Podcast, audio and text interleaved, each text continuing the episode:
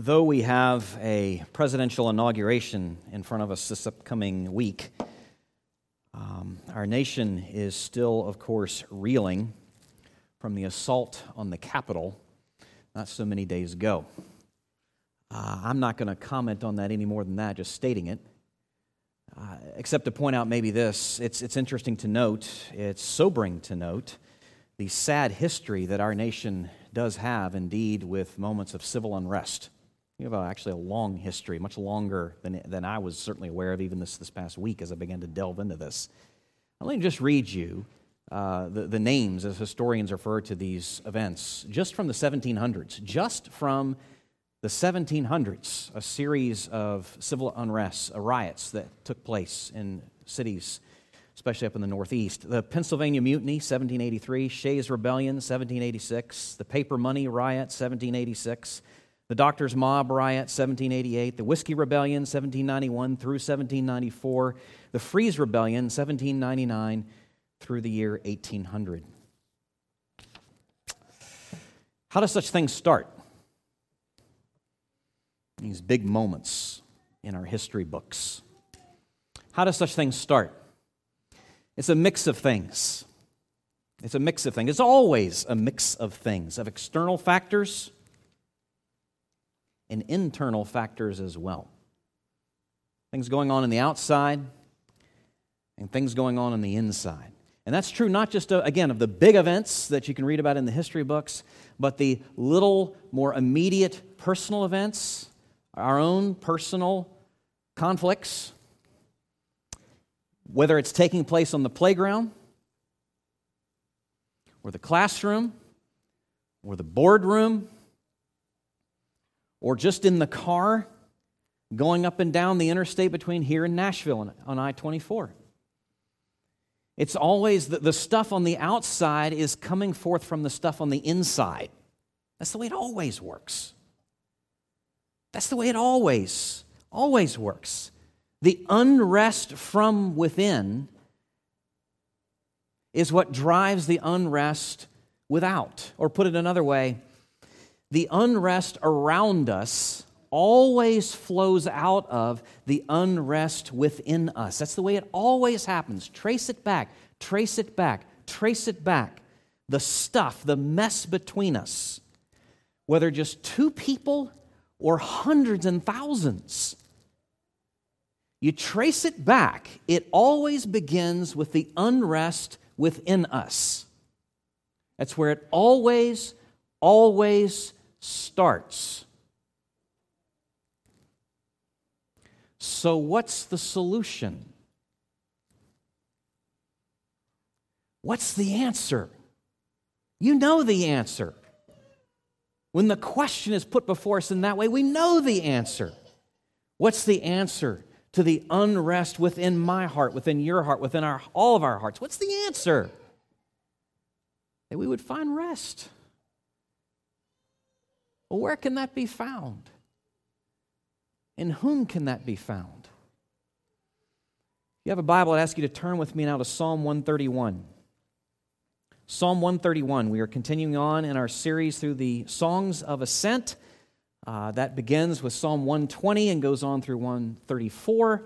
Uh, this is a section in the Psalter uh, some many, many years ago that was put together by the, the editors of the Psalms uh, and and it was, it was a, a gathering, a, a collection of psalms that the pilgrims, the Jewish pilgrims in the Old Testament era, as they were making their way to the temple, to Jerusalem, ascending, hence the songs of ascents. To get to Jerusalem, you've got to go up. Just look at it topographically. That's the way it works.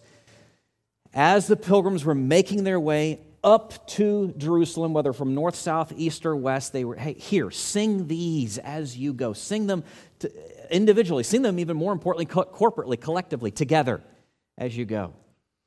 And we as pilgrims, we as pilgrims need to learn to sing these our, ourselves as well and, and what they mean. Well, Psalm 131 is where we are here this morning. It is indeed short, but don't let that fool you. O Lord, my heart is not lifted up. My eyes are not raised too high. I do not occupy myself with things too great and too marvelous for me. But I have calmed and quieted my soul like a weaned child with its mother. Like a weaned child is my soul within me. O Israel, hope in the Lord from this time forth and forevermore. Let's pray for a moment. Lord Jesus, thank you. Thank you for these words, words that you yourself sung with your disciples, with your parents when you were young, traveling to temple, with your disciples as you traveled to the temple.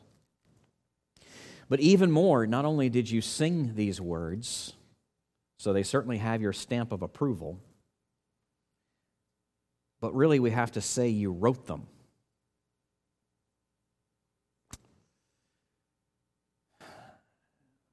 So, all the more, all the more, if we be your followers, if we be your disciples, we have to learn what this means.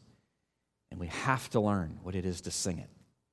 And we have to yield ourselves here. And we ask, oh, Jesus, that you would please be working even in our midst, even in this moment, even in this time. Whether we're here in person or watching this streamed, wherever we are, in whatever state that you find us in, our heart's state, you know how to reach us and you know what needs to be reached. And we yield to you now and ask for your blessing that you would be our instructor. Amen. COVID 19's effects, of course, of course, have been wide and deep. And the world of sports is no exception to that. I've said this on several occasions and several conversations in, in recent weeks that really you, the, the record keepers down the road really would do well to put an asterisk in the books by every single team or individual that wins a championship in, in this time. Because, of course, there's so, there are so many, have been, and will be for quite some time, so many variables in play that are completely out of the control of, of the coaches and the players, no matter what the sport may, may be.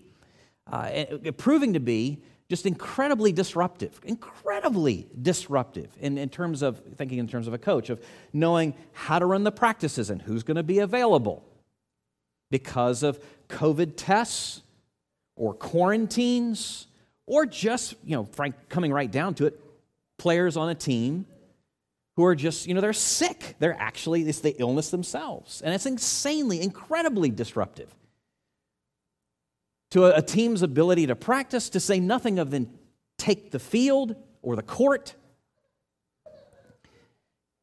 And it can really determine the out has has if you really delve down into it has determined the outcome of no few games, whatever the sport may be, and frankly, there in turn the course of a whole season.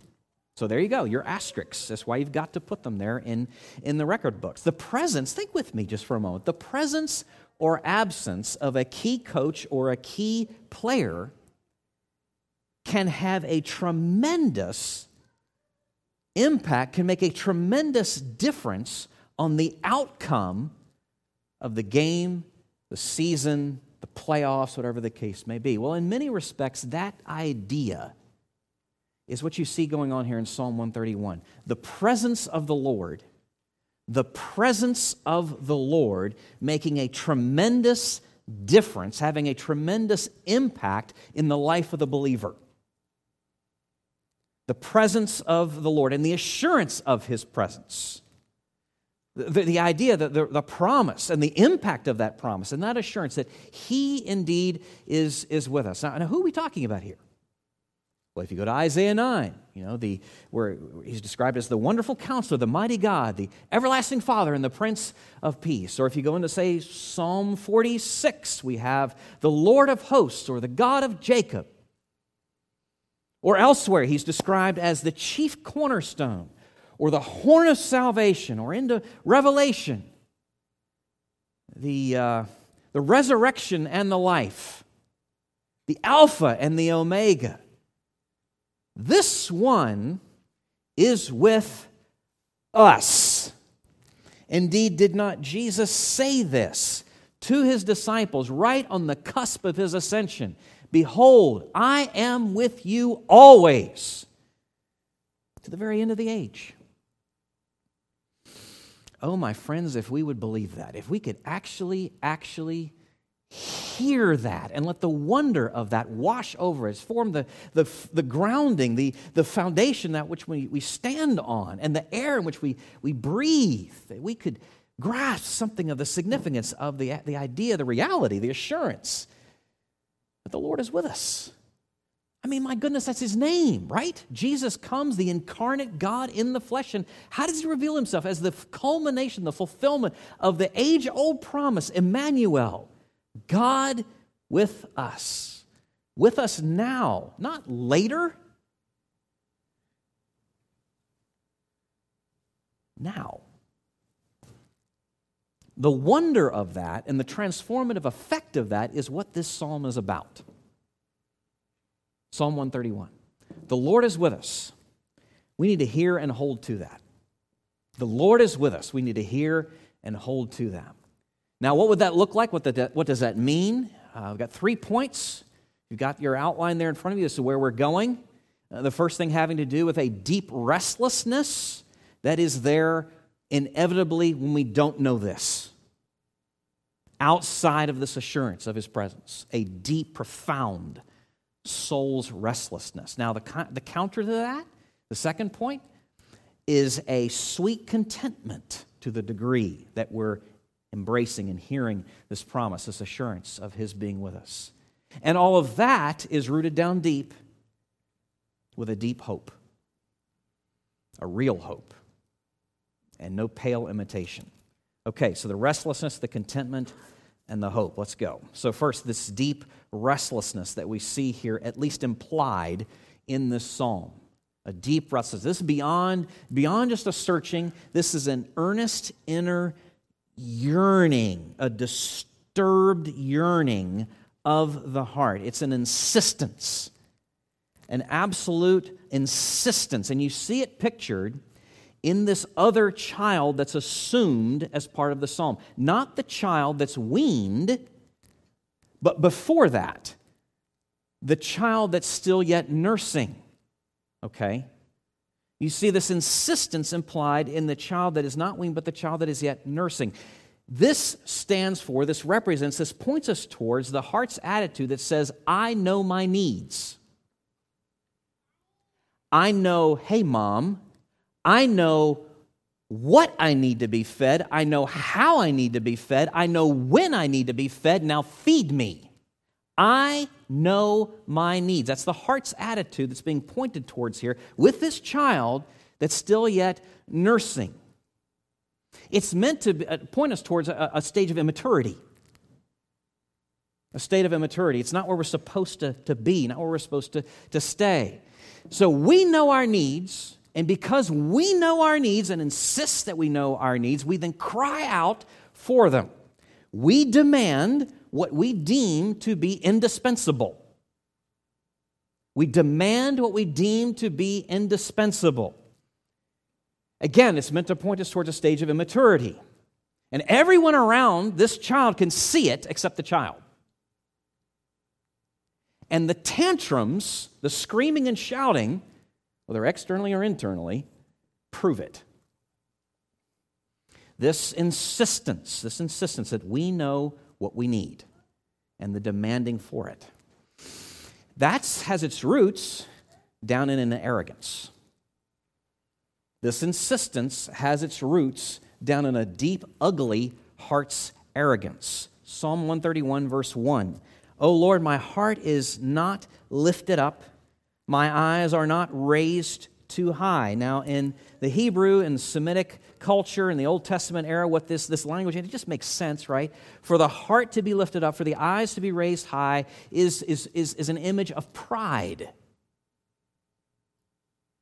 It's a self inflated view, an overly self inflated view. It's, I'll put it this way it's a self exaltation. Okay?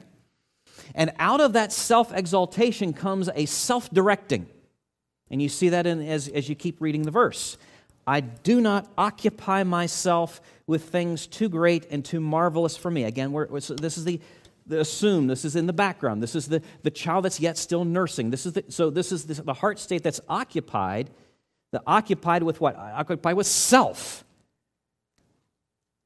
Cons, so occupied, concerned with, pursuing, focused upon what I believe about myself and what I think I know and what I need, and demanding and insisting all upon it. So, this nursing child in the background, implied in this, these three verses of this psalm, this nursing child points us towards this deep restlessness, this insistence that's grounded and driven by this heart's arrogance. It's not a pretty picture. No doubt, no few of you have heard this adage pride comes before the fall. Pride comes before the fall. And, and that is uh, something that holds true not just in ancient literature, but ancient history as well. Uh, maybe the king, the, this name uh, may ring a bell for you King Nebuchadnezzar. Speaking of ancient history, King Nebuchadnezzar um, was the king of, of Babylon. And uh, he was brazen enough to have a giant, colossal golden statue made of himself. And then an edict was given out and sent out into all the kingdom that his people were actually to bow down and worship this golden statue of himself. Later on in, in Daniel, we, we read that in Daniel chapter 4, we read that one day he was actually looking out over his kingdom and uh, thinking about his accomplishments and his great might and his great power, and his heart was revealed in his speech. And this is what we read Daniel 4, verses starting in verse 29. At the end of 12 months, he was walking, this is Nebuchadnezzar, was walking on the roof of the royal palace of Babylon. And the king answered and says, Is not this great Babylon, which I have built by my mighty power, as a royal residence and for the glory of my majesty. And those of you who are familiar with Nebuchadnezzar's life, you know that immediately he was struck down with insanity by the Lord in judgment and lost that lost all that he was you know looking out over and taking such great pride in pride does come before the fall it would be appropriate, though sobering but right still, to ask a question here at this point Is that me? Is that you? Is that us? To what degree are we caught in the trap, ensnared in this insistence before the Lord? I know what I need, give it to me. You may not actually say that, but that could really be where your heart's attitude is before Him. Is that us? An insistence that we know and a demanding attitude that we get what we get when we want it. Is that me? Is, is, is that you? It's a really ugly, it's a hard, it's a hard but necessary question to ask. And, but how do you get there? How do you get at the answer? Well, let me just suggest this if I can. You can get there, at least partially, by looking at your emotions as tied to your disappointments. Like, how strong are your emotions attached to those disappointments that you feel in life. Okay, so here's some examples. So you don't get the raise you thought was coming, or the deal falls through, or that person in that relationship that you were hoping for rejects you, or your candidate didn't win.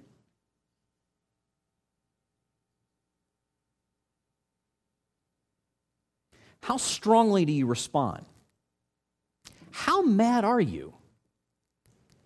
How sad are you? And what does that point towards? What does that tell you in terms of where your hope has been all along? And, and, and, and perhaps this, this terrible dynamic of this, this restlessness and this insistence and this arrogance of thinking you know. Friends, the Lord knows. The Lord is with us. We need to hear and hold to that. He is with us. We need to hear and hold to that. Now, that then takes us to the, the next point, and it takes us to the child who's right there in front of us in the, in the, in the Psalms. I've been talking about the one who's kind of hiding there, but who's clearly there, been there the whole time. Now we're looking at not the, the nursing child, but the weaned child. So that takes us to, to verse 2, moving from deep restlessness to sweet contentment. But immediately you see a contrast here, right? Immediately, just with that first word. But I have calmed and quieted my soul like a weaned child with its mother. Like a weaned child is my soul within me. Now, this is an image of dependence, to be sure, the child looking to the mother. But it's, it's, it's not the kind of dependence that you may immediately think. Because at this point, the child is, is not actually depending on what the mother gives.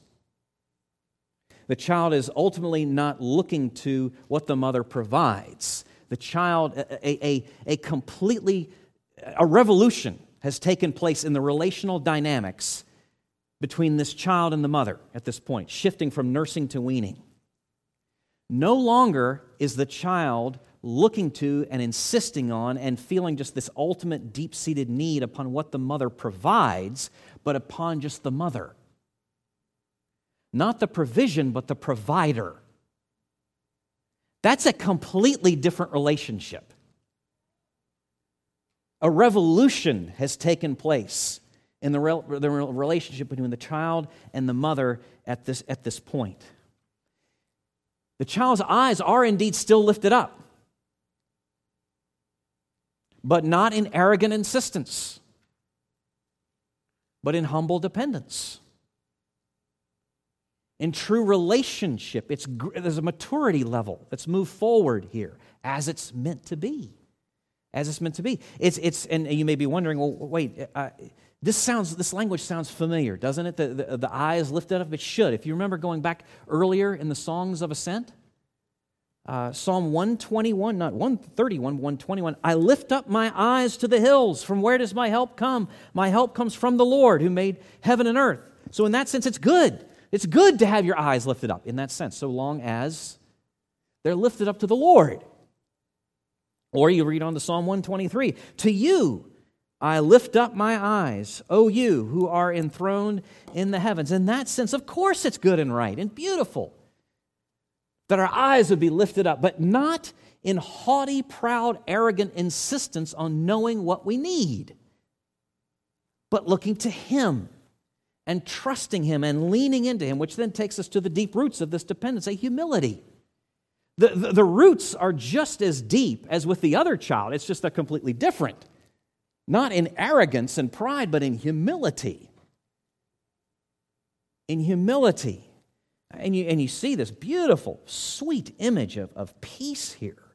This one who has been calmed and quieted, which implies, of course, that there had been a time of much internal movement and motion and disturbance, but that's given way to the calm and the quiet because a yielding has taken place, and therein a peace has come.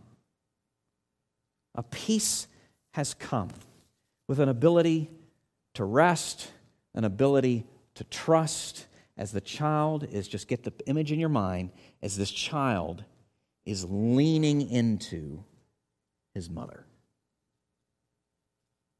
And that's good enough able to just lean into his mother.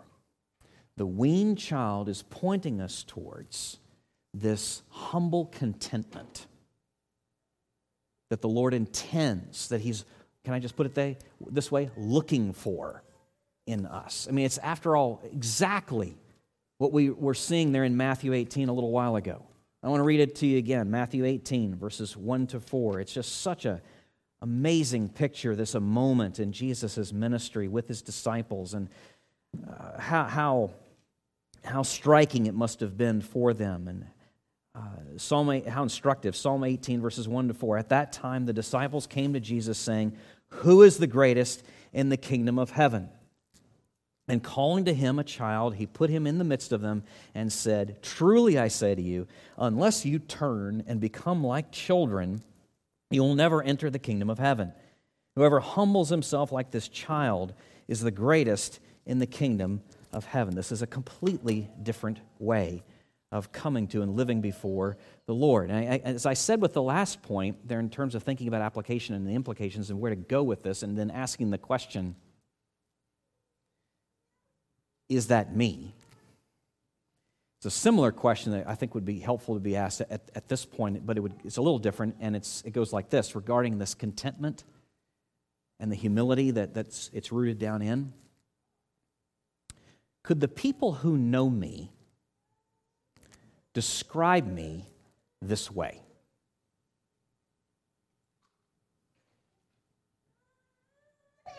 Could the people who know me describe me this way? Now, that's probably a really uncomfortable question for most of us to ask. And I say most because a few of us are deluding ourselves into thinking that, it, that they, the answer would be fine. Could the people that know me honestly, truly describe me this way? why is this hard for us? Why is this humble trust, this leaning, this resting, this sweet contentment, why does that come so hard to us? It might have to do with our present ugly circumstances. I mean, it, it, just to be honest, let's just call it that. It, it could be that, that it's so hard that the pain is so acute, that the noise is so loud, it's just hard to have any sense of rest at all, just because of the, the present mess that you're, you're in. And that, that, that could be. It may have less to do, though, with our present, though. And for many of us, it may have more to do with our, our past. It may have to do with uh, a betrayal. It may have to do with wounds. Something somewhere else, sometime else that someone else has done to you that make it so hard to really actually trust anyone, even Jesus. Even Jesus. My friend, you can talk to him about that. Again, he's with us. He's with us so we can talk to him about even those painful struggles that we have. He's with us. He's here. He's assured us of this. Oh, that we could hear this and then hold to it. Now, that then takes us into the third point. Um, how is this possible? How would it be possible for us to be, to be able to really uh, lean into Him this way and trust Him in this way and rely on Him this way? Well, that then takes us to this greater hope. Uh, verse 3 of, uh, of Psalm 131. O Israel, Hope in the Lord from this time forth and forevermore. David is giving us here a whole different perspective. And it's quite likely that this is a, a perspective as he's looking back over his life. He's able to really all the more earnestly, honestly, reflectively say these things. Let, let me read to you these words from uh, D.A. Carson in volume two of his exceptional devotional guide for the love of God. Okay? Uh, and this is what Carson writes regarding this particular psalm. One cannot finally prove the point, but I suspect this psalm is easier to understand if it springs from the end of David's life. After he's been humbled by such matters as Bathsheba and Uriah, and by the revolt led by his son Absalom. Humbled, less quick to imagine he alone understands, slower to take umbrage, and more impressed by the wise providence of God, David, one imagines, now quietly writes, O Lord, my heart is not lifted up, and then reading on through the psalm. That may well be the case. I think Carson's got a point. I think he's got a really good point. That scenario makes a whole lot more sense. David being able to say this as a man looking back later, late in fact, in his life, as opposed to as a younger man with really not a lot of mileage. Uh, David, likely speaking from the voice of experience, knowing all too well, all too well, how many other potential hopes there are out there. All the other competing hopes that there are. David knowing well how attractive and deceptive those hopes can be. David knowing all too well how alluring and ensnaring all those other hopes can be. And out of that perspective, he then speaks. Out of that perspective, out of that vantage point, he then there comes this admonishment, this imperative, this yearning, this urging to the people, my people, my friends, be stayed upon the Lord. Be stayed upon the Lord. Look to him. Look to him through all things, in all things in every way. Look to him. He is your place of rest. The Lord is your place of rest, the one whose eyes are set upon you, the covenant God, whose eyes cannot get off of you. Look to him whose eyes are set on, on you. He is your hope, He is your rest, and there is no other. O Israel, hope in the Lord from this time forth and forevermore. The Lord is our hope. And you get the sense of an exclusivity here with what David is saying, right? He alone is our hope. He alone is our hope. Now, how might that play itself out? Recognizing that there are a lot of sad imitators, a lot of sad pretenders vying for our attention and our affection. How might that play itself out? The exclusivity of Him being our one place of rest, Him being our one true hope. You know, I wish somebody had told me this when I was a younger man in high school. I really do. That romantic relationship you think will be the end all be all for what you need is not. Uh, some writers have referred to that, that perspective as looking for the apocalyptic romance. It doesn't exist.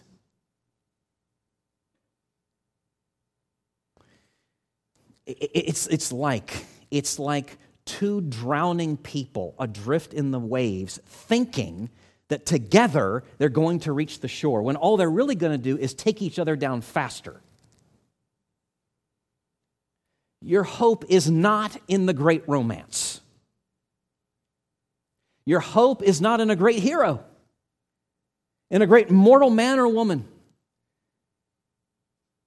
This past year, I won't go into the names, some a few may come into mind. The scandals, the horrible tale, t- tales of failure and failings and falling. But last year wasn't anything new. It happens every year, and it'll happen this year. We cannot put our hope in a great hero, a man or woman, mortal, finite and fallen like we are. They can't bear that kind of weight, that kind of pressure. You can't put the weight of your hopes on a worm eaten stake of balsa wood.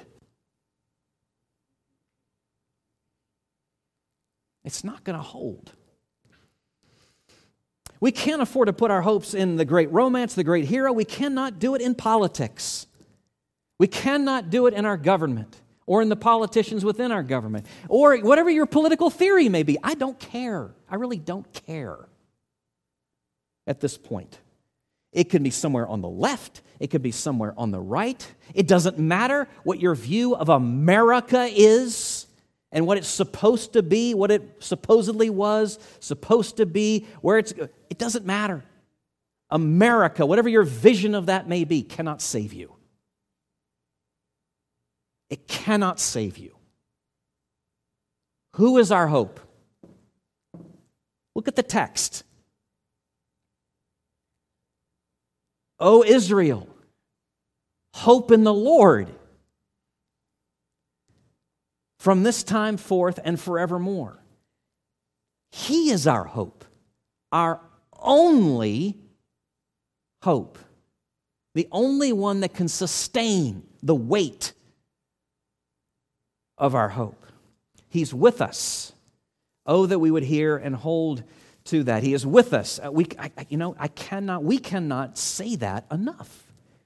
He is with us. That is the age old, ancient, beautiful, old, before the beginning of time promise. God is with us. God is with us. God is with us. And it just becomes blazingly more clear as time, as the centuries roll by. And then Jesus comes. God is with us. The promise being that nothing, nothing can rupture Nothing within inside this relationship or outside that relationship can rupture that relationship. Nothing can come between the Lord and his people. That's what he's told us. Nothing can separate him from you. Not even you. Nothing. Again, his name is what? Emmanuel, God with us. Well, how, how can I know that? And I know you're telling me that. I know what I'm reading, but how do I how do I know that down in the depths of my soul? What will pass? The 3 a.m. test, right? When you're awake at night and you can't get back to sleep and you're completely unsettled because of your doubts and your fears and you're wondering about these things. Is he with me or, or not? That's actually what's at the root of it all. How do we have an answer to that question? Here's the answer. Here's how we can know that the words of David are going to hold because of the finished work of the Son of David. Jesus the Christ. That's how you can know these words will hold because of the finished work of his descendant, the Son, the King, the greater King. We can trust the words of this ancient King of old because the ancient King of eternity endured an eternal separation an eternal alienation, the full on judgment that we deserve, that we had coming. He took it all in our place, and that's how you can know. Or let me put it this way He took the absence of God. He experienced the absence of God that we might forever know and experience the presence of God. That's how we can know. And for he forever bears the scars lest we ever doubt. He still bears those scars forever to forever assure us that he is with us and he'll never let us go. Remember what we saw weeks ago in Psalm 129? He is the God of the furrowed back. forever bearing the wounds, that we forever would have assurance of these things. Friends, the Lord is with us. Oh, that we would hear and hold to that. Can we pray? Oh, Lord Jesus, would you please help us to hear and hold to these things that He is with us, He is with us, He is with us, God is with us. That each one of us in this moment wherever we are before you, would really be able to hold to and know and believe He is with me. He is with me. And may that bring the calming and the quieting to the moving and disturbed, violent heart. Oh, would you still our stormy souls? Oh, would you bring rest to the unrest within us? And then, out of that, would you make us into a people that bring peace to the unrest around us? With this message, with this posture, this state of being that we're living in, a peace ultimately found in you, such that we are settled, we are trusting, we are leaning like the weaned child with his mother.